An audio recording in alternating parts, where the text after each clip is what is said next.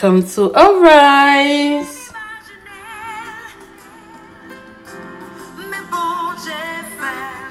Arise is a podcast of Awake Jonah Ministries. Welcome. God is good, God is great. Today we will record our eighth episode of the series. God is good. we will be talking today about frustration. The God that reverses frustration. He frustrates whoever has been assigned, whoever has been placed, or whatsoever has been designed to frustrate us. And the word frustration can seem to be a very simple word, right? Um, it might seem very simple, as I just mentioned. Um, commonly, the word frustration is used to describe, let's say, uh, or it's the feeling of being upset, of being annoyed, especially because of your of one's inability to change something or to achieve something. You want to do something, you have a plan, you have a vision, you want to go somewhere, but something is holding you back. There is also forces um, that is not that is out of your control that keeps ensuring that you do not succeed and by doing so you become frustrated.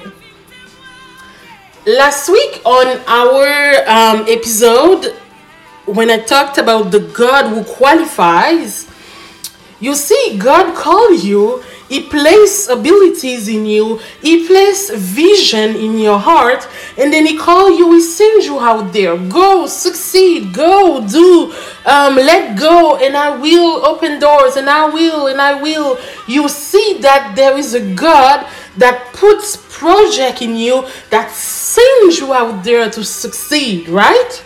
And some might say, God called me. God give me that vision. God give me that piece of appro- approbation. Why am I not succeeding? Why whatever I started, it's so difficult. It's so what there is so much obstacle, but there is the devil that is set, that is assigned to frustrate us. And his simple task, he hires is whatever he, he does, whatever he decides, whoever he hired, their task is simply to ensure that you become frustrated and that you give up on your calling, that you give up on what God or on your plan. This has happened to me in the past. I've had a vision, I've had a calling, and frustration, things that are that came me into my world, things that came in my path to ensure that I get frustrated and give up to lose on the glory of God, to lose on what God has in in His plan for me. So I will try to um to go um on this subject as it was um, revealed to me in Job 5 12, the Amplified version, um, as you can see, it said, He frustrates the devices of the crafty so that their ends cannot carry out their plans. If you have time, you can read the chapter so you can um, be more in context. So, there is a fact here when someone is hired to frustrate you, they just want to ensure aggressively and actively that your intentions, that your decisions, that your aspiration, your vision never come to pass. Or so that anything you do does not begin to pass, does not begin to grow, does not begin to produce fruits It's an annoying way to make someone give up on their dream. But on the Word of God, hmm, Amen. There is only one thing that we can do against everything hired, any institution, anything arranged, anything programmed, or anyone whatsoever that was hired, that is designed to ensure your frustration. The reverse will happen. God will reverse your frustrators and they will be frustrated, not you. The Word of God said in Matthew 7 7 Ask and it will be and it will be given to you. Seek and you will find. Knock and the door will be open to you. As God qualifies you, as He places you into a certain position, at the same time, there are forces hired to frustrate you. There are forces hired to make sure that you don't succeed. But you know the calling, you know that God has already qualified you. What you do, you ask God and He will give to you. You seek and you will find. You knock and the door will be open to you.